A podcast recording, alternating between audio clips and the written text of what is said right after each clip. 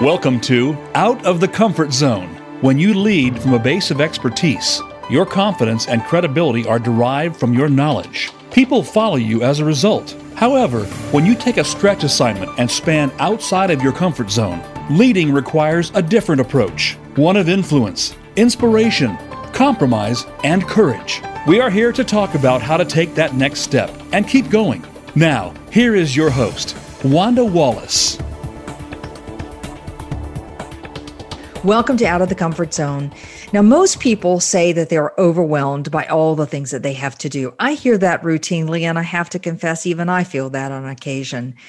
And regardless how much progress we make, it seems that there's always more and more and then still more.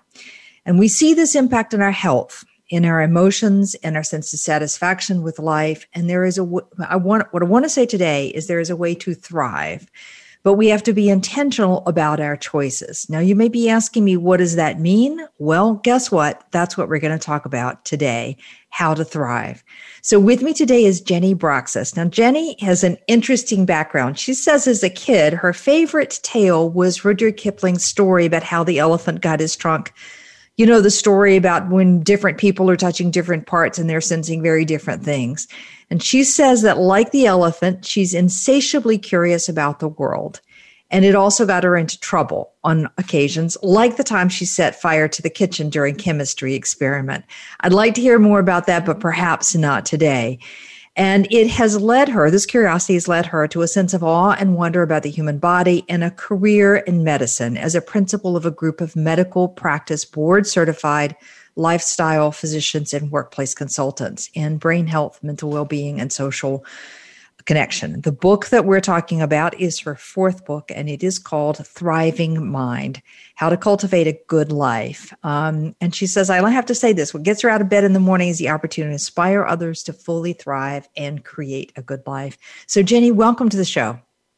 Thank you so much, Wanda. I'm delighted to be here with you. I am thrilled to have you. And I have to say at the outset, I read hundreds of books and I loved the book. So that should be a clue for anybody who's going to tune in for the rest of the show. All right. But I want to start with this. You're a clinician professionally and you were seeing things in your patients that were beginning to raise alarms for you. And this is before you wrote the book about Thrive. So what were you seeing and what were you worried about? I was worried about the number of people who were coming in to see me because they had various symptoms. The primary problem often being total exhaustion. Mm-hmm.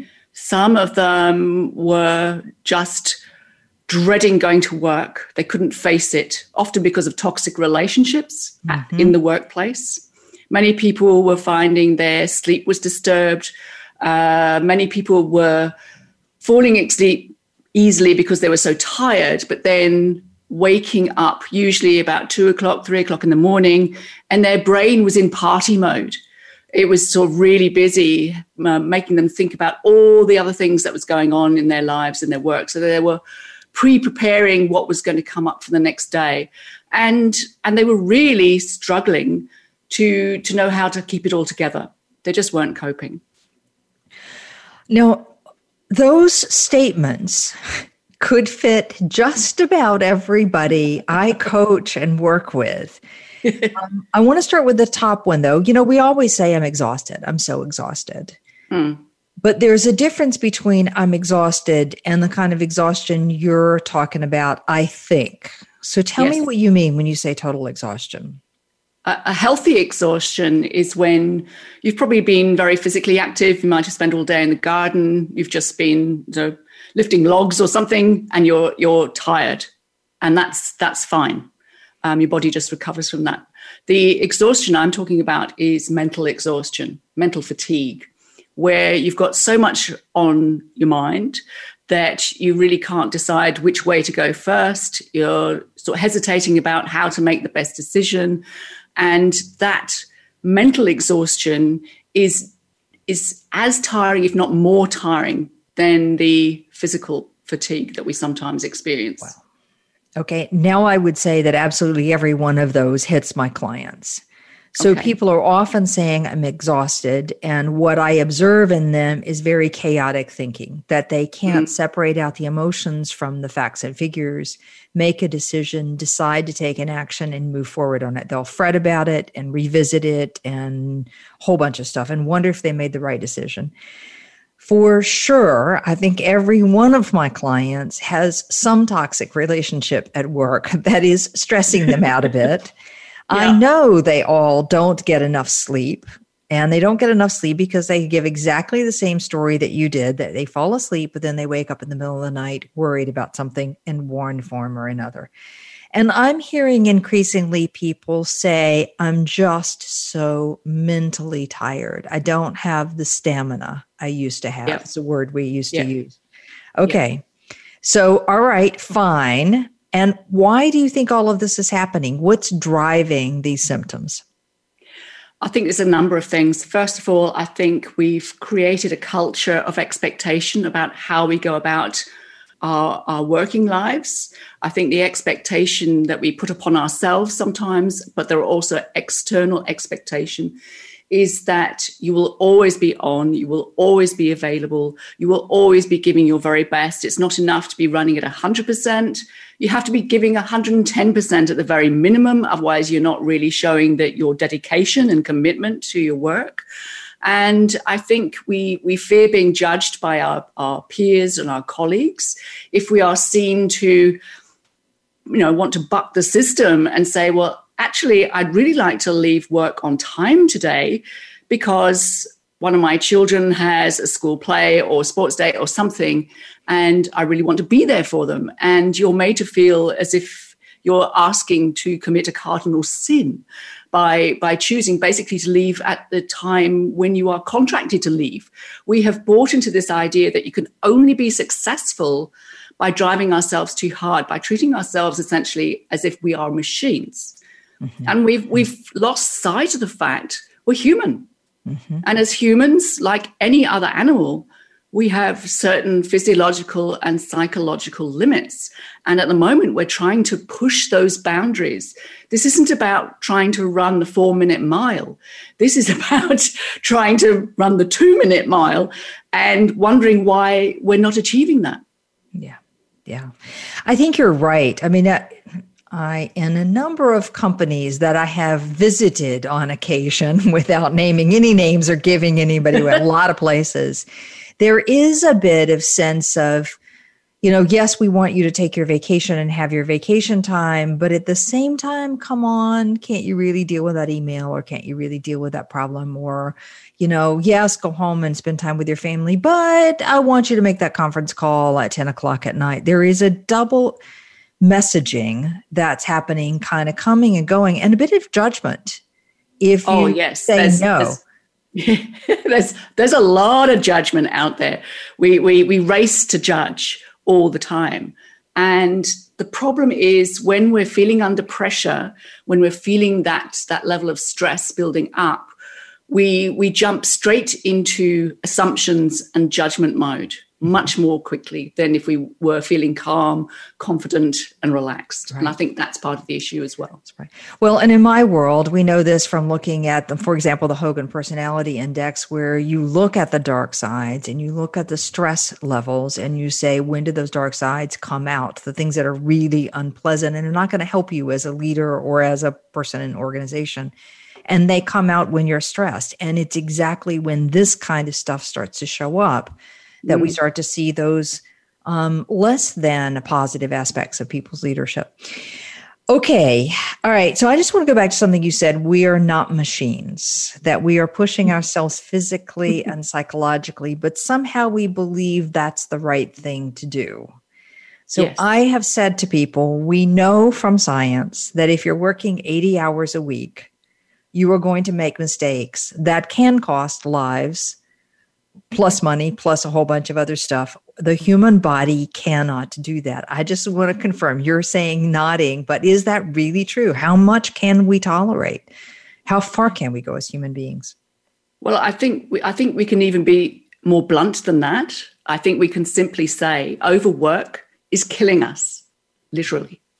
We're, we're dying at an earlier life time than uh, we would do otherwise from heart attack, stroke, or suicide. And while you might love your job, I don't think any job is worth dying early for. Um, so I think we need to be mindful that the, the studies have indicated that in an ideal world, and I get that's not always going to be very easy for people. We we should be aiming for about 38 hours a week. Now there's a notion. Whoa. Wanda. have you heard about people working a 38 or a 40 hour week before in the past? Yeah, in France, and we used to make fun of them for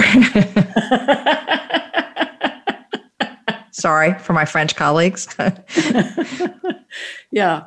But but you know, it's it's become the norm to work 50, 55, 60, 70, even 80 hours or more. Yeah. And because it's been accepted as the norm, we we don't know any different because if it's norm, then everybody does it, right? Right. Doesn't make it right, but we just do it because Right. that is the norm. Yeah. That's right. That's right. Okay, so now I want to take this into a more personal because you had a personal experience. So tell me what happened. You're practicing medicine, you're seeing patients, and you hit a roadblock. What happened for you?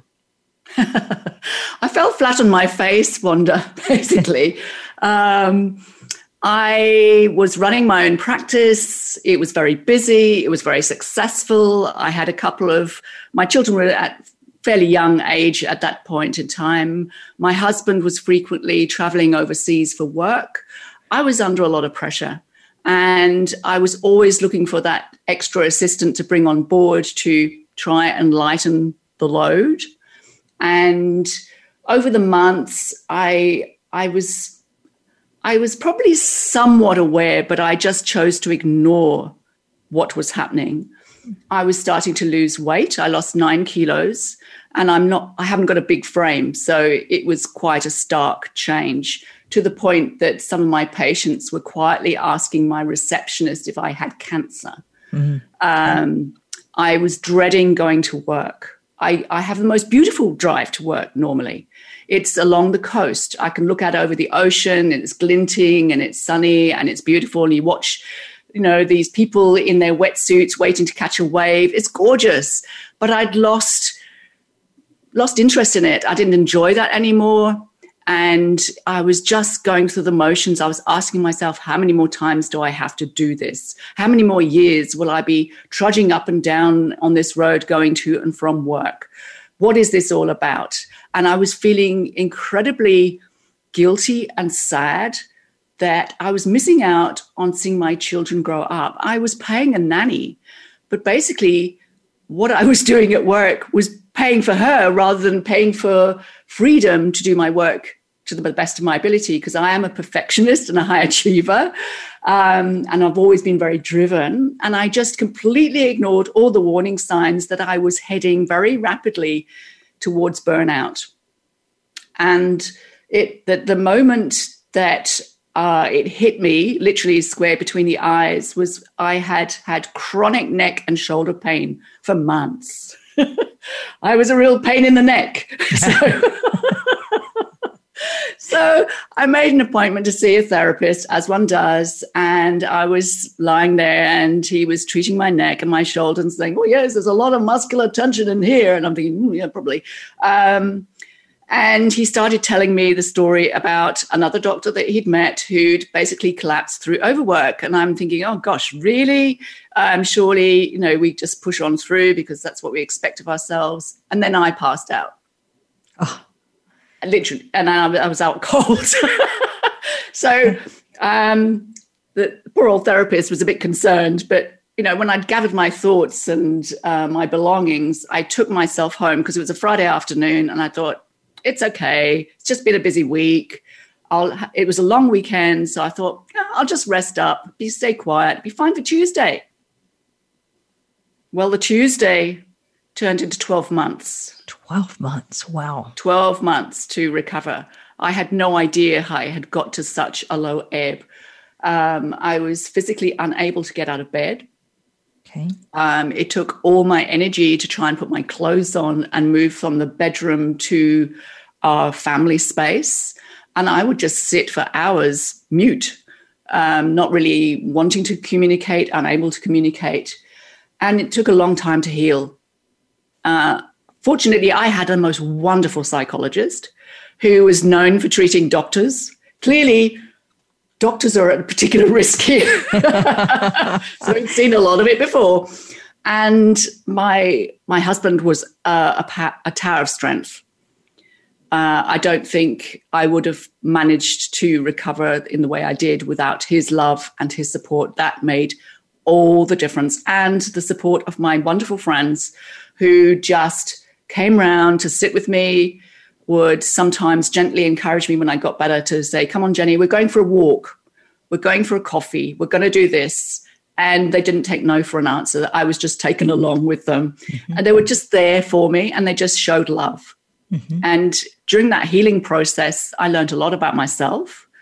I learned a lot about um, my own contribution to this scenario. And that was really tough because initially I was the victim Right. You know, everything else was against me, everything else was going wrong, and it was everybody else's fault except mine.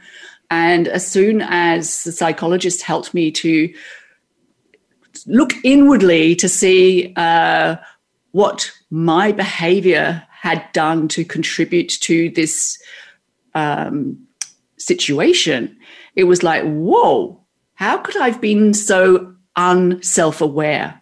How could I have been so blind? And I wasn't asking those questions to chastise myself. I was really curious as to what had led this all to occur. And I was very mindful that with so many of my patients that I'd been seeing before, they were basically going through much of the same thing. They weren't always reaching complete burnout, but they were getting browned off, as I call it, um, where they'd lost their mojo. They were feeling tired all the time. They were questioning, well, how can I have a life as well as be successful? Surely there's something different that I could be doing. And so I wrote the book really to address the, the maladies that I see in the modern workplace, where we have bought into the wrong notions of what it takes to lead a fulfilling and happy life and what we can be doing differently. So that okay. was really my my mission yeah. to to help other people avoid that because it's not fun. I don't recommend it for anybody. and it's such a waste. It's such a waste of potential. It's very damaging to people. does a lot of harm. All right. So you ticked off for me what you were seeing in your patients the total exhaustion, the dreading work, toxic relationships, the sleep mm. disturbances, the waking up in the middle of the night, the struggling to cope, the not feeling the joy in the work or in the things that are around you. Are there other signs we should be aware of when we're when we're before we hit the fallout on the floor in the kind of burnout run up to total burnout? Are there other signs we should be watching for? I think the biggest red flag is probably when you realize you've stopped caring. Mm-hmm. When you've stopped caring about the work you do, when you've stopped caring about the people you're interacting with, when you've stopped caring about pretty much anything, um, I think that's that's the biggest red flag to look out for. And I think also how it can manifest in some people, not everybody, is you start to withdraw from mm-hmm from other people. Now, this could be a sign of depression, and depression often turns up alongside burnout. It's not caused by burnout. They don't cause each other, but they often accompany each other, and as does anxiety and panic. And I think if you become aware that you're coming up with yet one more excuse or justification why you can't join your friends for dinner, why you've got to stay late to do more work, and you're sorry you won't be joining your partner at for for you know dinner at the restaurant or whatever. If you find yourself always coming up with um, excuses, and yes, it's partly because you're using your work as an excuse, but often you're not actually working. You just want that time away from people. You're socially withdrawing you're mm-hmm. disconnecting from other people, I think that is a big, big, big warning sign. Okay. I certainly see that um, regularly where people stay a lot later at work than they necessarily have to to both be efficient or to get the job done but it's an excuse as an excuse yeah. not to do other things okay so clearly we want to avoid burnout we, no one yes. wants burnout that's just not productive and being 12 months out of job or being that far it's just not pleasant there's just no part about it so you now have this whole notion of what it looks like to thrive all right. And this probably still means we're still working, but what's your, de- how do you define thriving? what is that all about? Thriving, I think, is, is actually a very individual thing. Okay. Because what enables me to thrive won't necessarily be the same things that you select for your thriving box. Um, so I think it's having that awareness, that reflection piece on what nourishes my soul? What fills my cup? All those things that we ask ourselves. What am I here on this planet to do? What gives me joy and pleasure? And to tap into those things, because those are the things, and they're often small things, uh, that by regularly practicing them every day, we create our own good or fulfilling life. And it's for some people, it might be getting outside for a 20 minute walk. For some people, it might be their meditation practice. For other people, it might be more sleep. Um, I think we need to identify what those things are and make them non negotiable. Mm-hmm. Mm-hmm. No, no excuses, no justifications, period. And, and rank them in order of their meaning for you. For me, mine, my number one is always sleep. If I don't sleep, I'm horrible I'm horrible to other people. I'm horrible to myself and I'm not effective or efficient. So for me, it's, it's paramount that I get sufficient, good quality, uninterrupted sleep. So it's it's about putting in place those boundaries that make sure that I can get there. And of course, you know, I'm human and I do go out and I do have late nights occasionally, but I always make sure now that I've got sufficient downtime to recoup and rest and restore my energy afterwards. So I don't know what your non-negotiable would be, Wanda, but uh, it's it's different for everybody. Hey, I, I got to tell you, everybody who works with me knows this. My number one non-negotiable is give me good food. Ah, I don't, I don't mean but I cannot function without feeding yes. my body. I mean, I just crash yes. like mad. You do, it's ugly. You do not want to be around if I have not eaten. It doesn't work. And then there's a social element for me. There's a connection element that is the fuel for me that keeps me going. Fortunately, that's my work. So that makes that easier to do. But those are the two for me. Sure. So, what do you find in? Um, are there big categories that we should be looking at that you think are the most important for thriving? I think I think we can go back to the basics, which is how we eat, move, sleep, and manage our stress. And it's interesting about the the eating.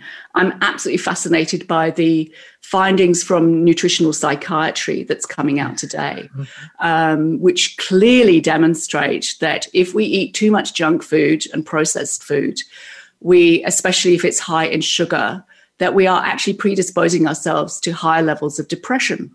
I mean, you know, what are we doing to ourselves? We we we all know what the good stuff is, but because it's quick, it's available, it's cheap, we we sometimes go for the stuff that's been manufactured to make us want to eat it without sort of going back to the basics of sort of whole food that's unprocessed and fresh.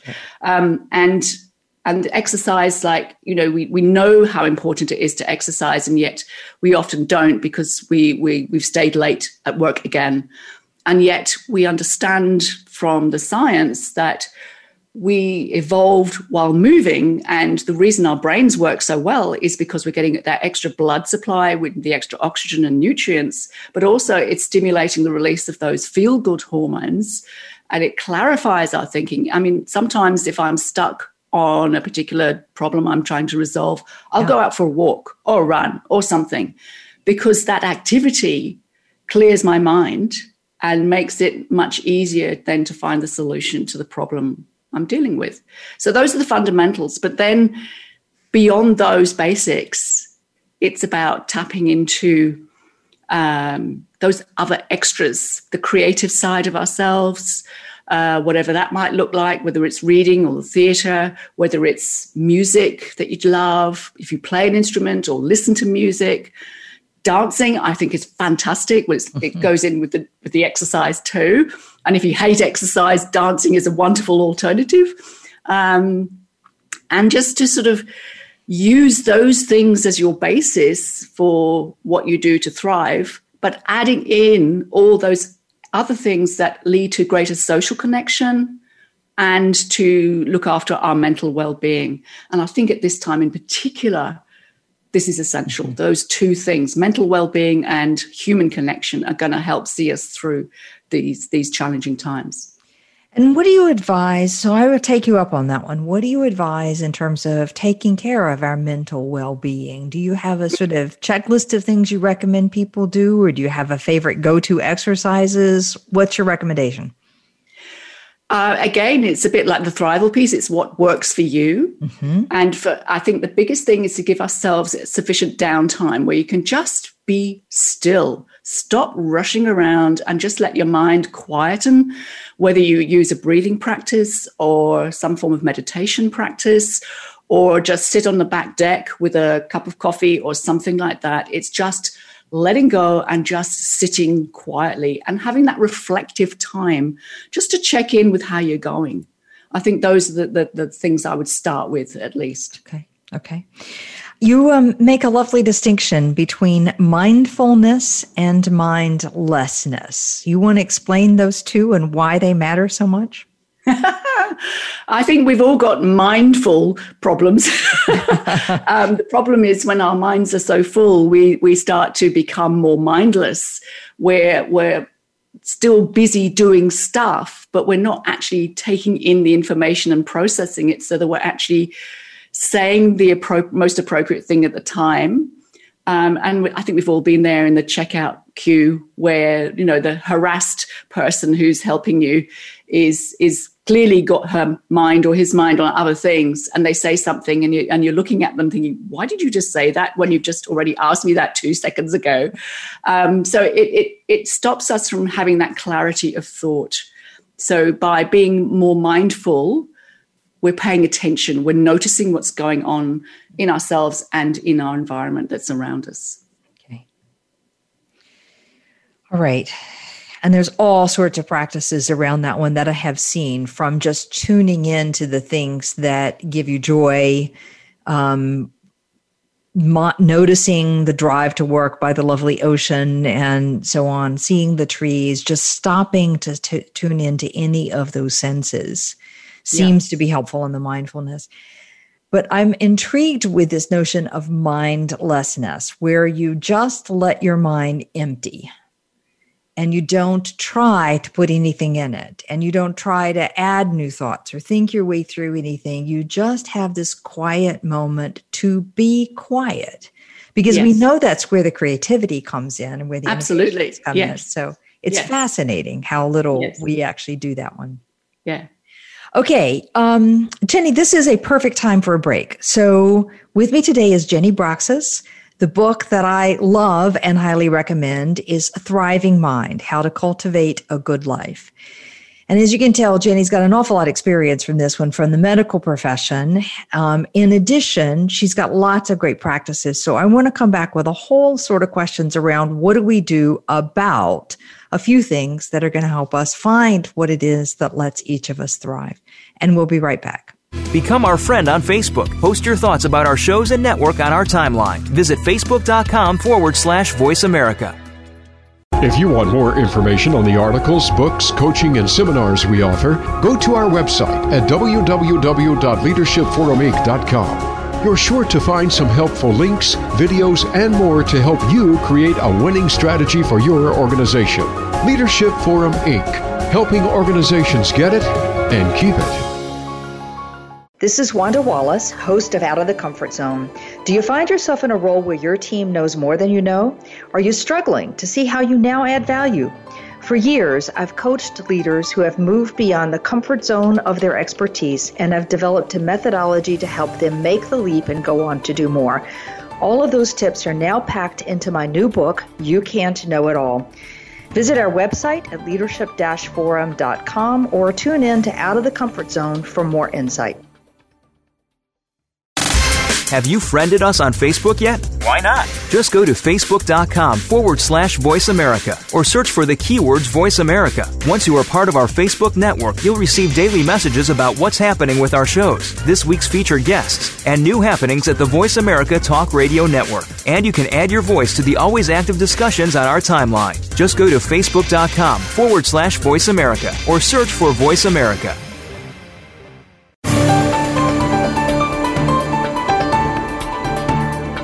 Leading outside of your comfort zone is a delicate balance. You need new skills and new ways of working. To reach the program today, send an email to wanda.wallace at leadershipforuminc.com. That's wanda.wallace at leadershipforuminc.com. Now, back to Out of the Comfort Zone. Welcome back. With me today is Jenny Brockis. The book we're talking about is Thriving Mind How to Cultivate a Good Life. The notion here is that too many of us are on edge in their lives as we have all of these judgments about what we should do, how hard we should work, that we have to give 110%, that we have to be always on and always available. And we're making it impossible for us to find the components of our life that actually help us thrive. Jenny's been very clear that what thriving is about is unique to each individual and that each person has to determine what it is that helps him or her thrive. Order those, list those things down, and then put them in order and create some non negotiables, whether that's exercise or food, as you've heard in my case, or time with family, or time alone, or a time for exercise, whatever it is to find it for yourself and list that and then create space for that and also to tune in to when it is you're making excuses that in some ways are allowing you to avoid. Okay. So, Jenny, I want to come back to some tactics. Um, so, you talk a lot about creating happiness. What's your advice for how do we create more sense of happiness in our lives? I think the first thing is to realize that while some people seem to have a natural happy personality, we can all nudge our own level of happiness to a higher level if we seek to by putting in place those things that make us feel good. Mm-hmm. So when I talk about happiness, I'm not talking about rose tinted glasses or happy clappy happiness. I'm talking about that sense of calm, contentment. Um, I'm okay. I'm managing all right, even though things might be going wrong. I'm still doing okay. This is all right. I'm not sinking. I'm I'm rowing my boat quite strongly, so that's good. So for me, happiness is about nurturing those those relationships that that matter the most and i think this is probably the the number one thing if we want to be happier because we are social creatures the the stronger our closest relationships, the happier we will be. There was a great study that uh, is still ongoing, the Harvard Adult Development Study, which began in 1938. Isn't that wonderful? I love it. And it's still ongoing. And some of the original cohort are still with us, and it's just magic. And the question being asked was, you know, what leads to uh, a successful, um, long, and happy life? And I, I, loved the the comment made by the current director, Robert Waldinger, I think his name is, um, and he said, "What determines how you will age at, when you are age fifty is not the level of your cholesterol; it's the quality and closeness of your nearest relationships." Okay. And I thought, "Whoa, that's amazing." Because we we stress so much about, well, how's your blood pressure? What's your weight like? Um, I should really quit smoking, all these other things. But if we focus on our, our, our important relationships, then we, we are going to be happier, full stop. And then beyond that, it's about adopting the mindset of what can I do to get the most out of each day? What can I do to help others get the most out of their day? One of the strongest things to reduce our own stress is to si- simply seek to help others. Mm-hmm. As soon as we do that, we feel better. It's taking the focus off our own worries. And all our focus is on what can I do to assist this person who I have identified as having some sort of need. And, and you create a ripple effect because when you are generous with your own attention, with your um, own focus on reaching out, the other person is enormously grateful for that and it boosts their level of generosity and it creates that lovely ripple effect. And I think we forget how how impactful um, an attitude of gratitude is in elevating our sense of, of well-being. Um, Martin Seligman and others have worked extensively in this space, and simply practicing being grateful for what we have rather than focusing on what we haven't achieved, what we've lost, all this grief that many people are experiencing at the moment. Focusing on the good things, um, the fact that we have a roof over our head, that sun might be shining, um, that we do have good food to put on the table, all those things. It helps us, but it also lifts our level of optimism which uh, and the and the return on investment for this, as Shawn Achor talks about in his his work, is that you know, 21 days of um, writing down or noting things that you're grateful for every day leads to six months of higher optimism. And I'm thinking, whoa, where else can you get that? That's amazing. Um, the other thing that that uh, I think helps people to feel happier is to have that sense of connection with the world around them. Getting outside into a blue or green space. Um, I mean, obviously, it depends where you live. If you're surrounded by concrete, it's a bit more challenging. But again, the science is in. Um, and it probably harks back to our evolution that, you know, when we are out and we've got visible greenery around us, it helps us to feel calm, we're more relaxed, our cortisol levels drop, and we feel good. And whether you're talking about happiness or mental well being, if we can get two hours a week in a greenhouse or somewhere, uh, we're going to feel better about things, better about ourselves, and feel overall that that increase in our overall level of happiness. It's not about being happy all the time, because sometimes people say, "Oh, Jenny, you know, when you're talking about happiness, rah rah rah, you know, I don't want to be dancing around the office." Singing kumbaya or stuff like that. I said, no, no, no, it's not about that. And it's not about being happy all the time. Happiness is what I call one item in your wardrobe of emotion. Okay. What we need to do is know how to tap into the appropriate emotion for a given situation. When we can do that and do that well, we can appreciate happiness to a greater level. That's right. That's right. Well, I think it's um, Barbara Fredrickson's, but lots of other people have also done the same, that says that optimism, this sense of positivity, comes not from having everything work smoothly.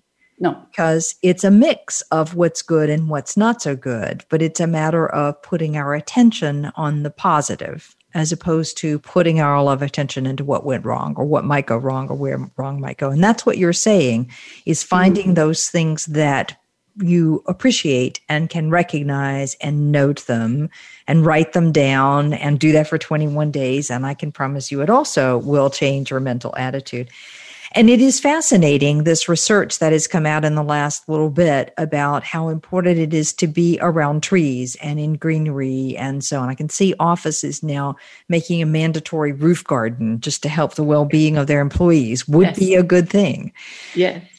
Okay, let me shift for a minute. You've said this a couple of times about the need to um, figure out what matters to you and focus on that. So, how do you help people figure out what it is that matters to them? Among the hundred things that I could add to my list of maybe that's what I would like to do, how do I know what's really important to me? I think you have to ask yourself, you know, what what do you stand for? What what do you believe in?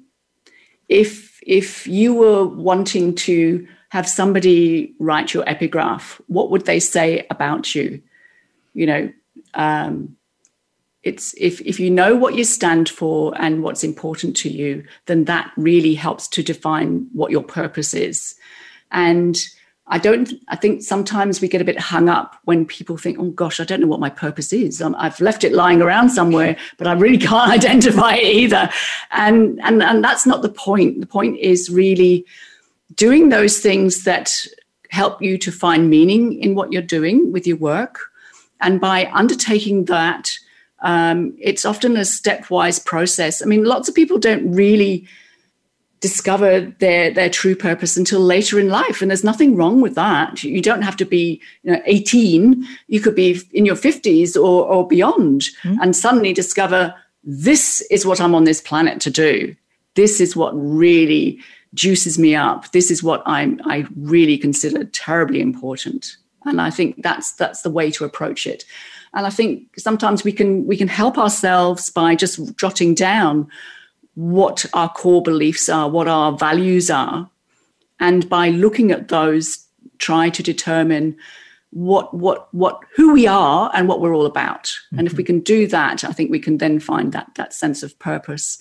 And when you're working with purpose, when when you're when you know that your values are aligning with the people around you or the company you're working for, you really feel that you're on a pathway to achieve great things, to create your ding in the universe or whatever you like to call it. Yeah. I do think you're right that a lot of us get hung up. Purpose is a new thing that we're talking about. And I meet so many people, particularly young people, who want to have a sense of purpose and they want to have mm. this massive, you know, driving purpose statement that just is all and does all. It's like we're putting stress on ourselves to have the purpose. Yeah. Yeah. But I also find for many people, it's a series of experiences where you bring the insights from each of those experiences to do something uniquely right now. And mm. you couldn't do that thing without all of those different experiences. So you can't identify what your real calling is in ways until you've had all those experiences. So exactly, I would encourage yes. people to give themselves a break about this. Um, I do find sometimes though that if you just stop, it's like you, you said it the, earlier if you stop and say, who am I serving and how am I serving? Even in mm. any job you're doing, who am I serving and how am I serving them? Frequently, that's enough to give you that sense of meaning that there is something yeah. here I'm doing that's of value, mm. regardless mm. what the role is or what the job is. Hmm. Totally. Yeah. Okay let's talk for a minute. You talked earlier about laughter and play, but you cite some wonderful research around the importance of laughter and play. Tell us a little bit about that. Uh, and the and the science of laughter is called gelotology, which always makes me think of ice cream. so, you know, that's a good thing, isn't it? Um, we we we tend to take life terribly seriously, and it is serious. Obviously, we've got to you know um, do do things um, and do them well. But I think there's an enormous place for increasing the amount of time we we allow ourselves to relax and smile and laugh and play. Uh, it's it's good for us physically. It's been shown to strengthen our immune system. It makes us more creative. Uh, we're more willing to try new things. Uh, it's it's it's a way we can help to also explore our world a little bit because when you're being playful, especially, you're not so het no het up with oh what if this doesn't work? It might fail. When you're adopting a playful approach, you're just you know like like a child does with with lego bricks. They're just seeing what they can create. It really doesn't matter how it goes. But in that process they're often learning a great deal. And if you're uh, being playful with uh, other people the, the brainstorming activities suddenly take on a life of their own. You suddenly come up with much more innovative ideas that you're more willing to try out you're less risk adverse. So I think there's there's a great deal to be said for that. It's also been shown that uh, people who laugh more live longer. So I think that's a good thing as well. if you want to have a long and happy life, just keep smiling and keep laughing. and because our emotions are contagious, you know, every time we smile, we share that gift with another person. Hmm. And it's very hard not to smile back unless you're in a really dark place. Yeah. And the more we smile, the more we actually connect with each other. We, when we adopt eye gaze um, and that, you know, your warmest, most beautiful smile, you're, you're, you're creating that connection with the other person. You're showing you've noticed them. You're being friendly. You're not baring your teeth in anger or anything. and, and it builds, and that's essential for creating trust between people as well. And when you're in uh, a trusting environment, you feel safe. And when you feel safe, you feel relaxed. And when you feel more relaxed, you're more open minded and more creative. So it, it's a wonderful, positive feedback loop. So the more we smile, the better we feel. And and I always love the fact that the the one person we can fool with a fake smile is ourselves.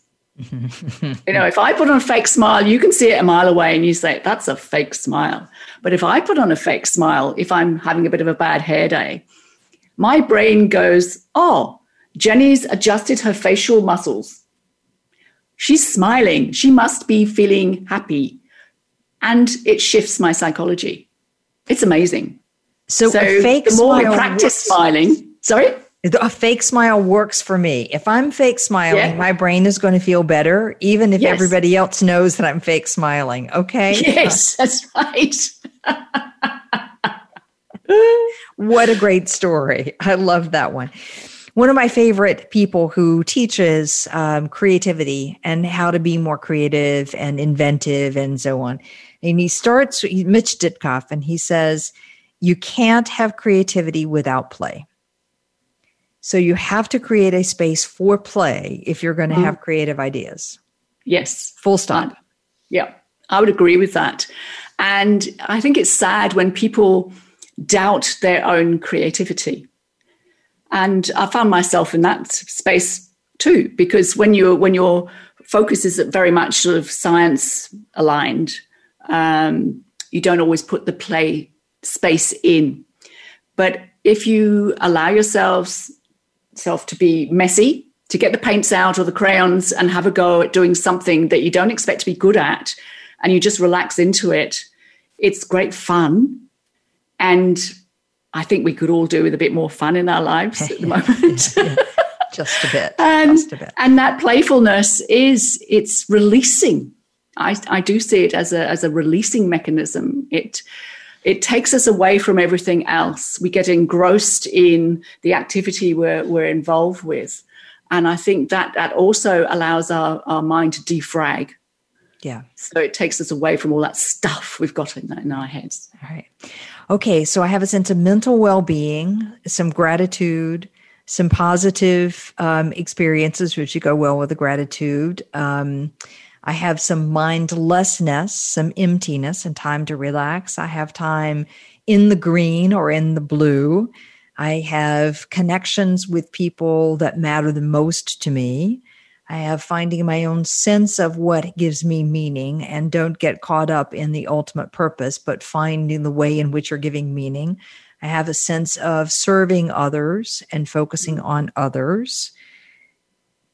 Sleep exercise, food, smiling, and laughing. Okay. I think that's the formula. Is that right, Jenny? Pretty much, yes. It sounds a lot, doesn't it? it does sound a lot. But again, you come back to I have to say what of all of those are the most important to me and which one I mean, you know, sometimes I'll take stock of my life and say, what am I missing? And there will be a thing that I'm missing. And I say, okay, my focus now is to spend some time on that because yes. that's the part I need more of at the moment. Yes. All right, I want to turn for in just a couple of minutes, though, to um, two words that we say and we don't want to talk about, and that's anxiety and depression. Because none of us want to admit that we have anxiety and depression. And you've got about four minutes to tell us how we should think about anxiety and depression and what we should do about it. Okay. Anxiety and depression result usually from an inadequate uh, attention to our mental well-being. So we've allowed things to slide a bit for whatever reason. Now, a lot of people live with anxiety all the time. And one lady shared with me recently how um, she, she was in her 60s and she said, Jenny, I've just come to realize that the level of anxiety I feel on a daily basis is not the same as everybody else. Mm-hmm. I feel anxiety all the time. And I said, wow, okay. And I said, well, how have you learned to manage that? And she said, well, I've just put things in place to help me recognize when my level of anxiety is getting too high. And I just put those things, those activities in place, whether it's going for a walk or going for a jog or um, having a conversation with somebody or putting on some beautiful music, whatever it takes for her, she just does that to bring herself down to the healthy level because we forget that a little bit of anxiety, a little bit of stress is okay. Yeah. And in fact, it can help us to step up. It helps us to optimize performance, but it's about keeping it in the healthy zone. Right. Too much anxiety is when we get into trouble, and too much depression. I mean, we're, we're always in this roller coaster of emotions. We're not happy all the time. Hopefully, we're not sad all the time. But people who have clinical depression have entered that state where they cannot get out of that pit of sadness it's it's like standing in quicksand. It's sucking them down. And no matter what they do they can't rise up. And it's not their fault. And it doesn't mean that they're broken. It's just that that has become their way of being at this time. And what i find sad is when people either choose not to put their hand up to ask for help or think that they're going to be judged because there's still a lot of stigma out there let's let's face it. And i think the only way we can overcome this is to normalize talking about our feelings. And and i think this is a message particularly for the men because i think sometimes the guys find it harder to express themselves. Mm-hmm. uh, and we we celebrate are you okay day here in Australia. I don't know if you have it in America. No, no. But on a particular date in September, we have Are You OK Day, where the premise is everybody looks around them and if they've noticed that somebody isn't quite themselves they seem a bit quiet they seem a little bit on edge you basically seek to start up a conversation with you know are you okay or whatever you ask them because sometimes when you've given that person permission to speak they're able to share their true feelings. They're not always ready, but, but it gives them that that awareness. So, oh, I've been noticed. Um, so I think moving forward, if every employer could look at what they could be doing differently to grant permission for everybody to feel safe to speak about how they truly feel. Because you know what? Everybody at the moment is experiencing heightened levels of anxiety. I don't think we're, and I don't think nobody, nobody is immune to this. Right. And if it's becoming beyond our sense of control, that's the time we need to share. That's the time to seek help. Sometimes just telling somebody helps that other person to find the confidence and the courage to deal with it themselves. But we've just got to get better at speaking up. It's not easy, and we need to ask ourselves why we're holding back.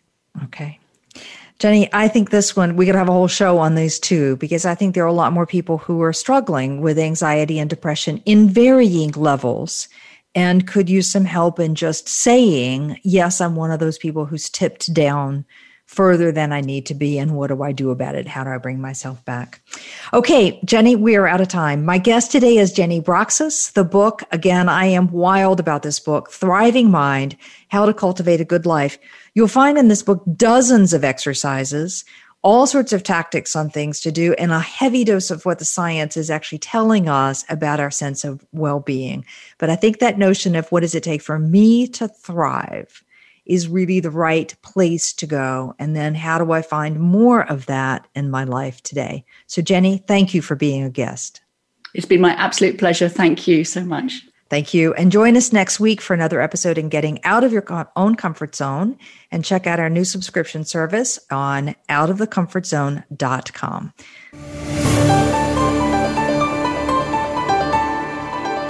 Thank you for joining us today. Tune in for another edition next week with Dr. Wanda Wallace on the Voice America Business Channel. Reach outside your comfort zone this week.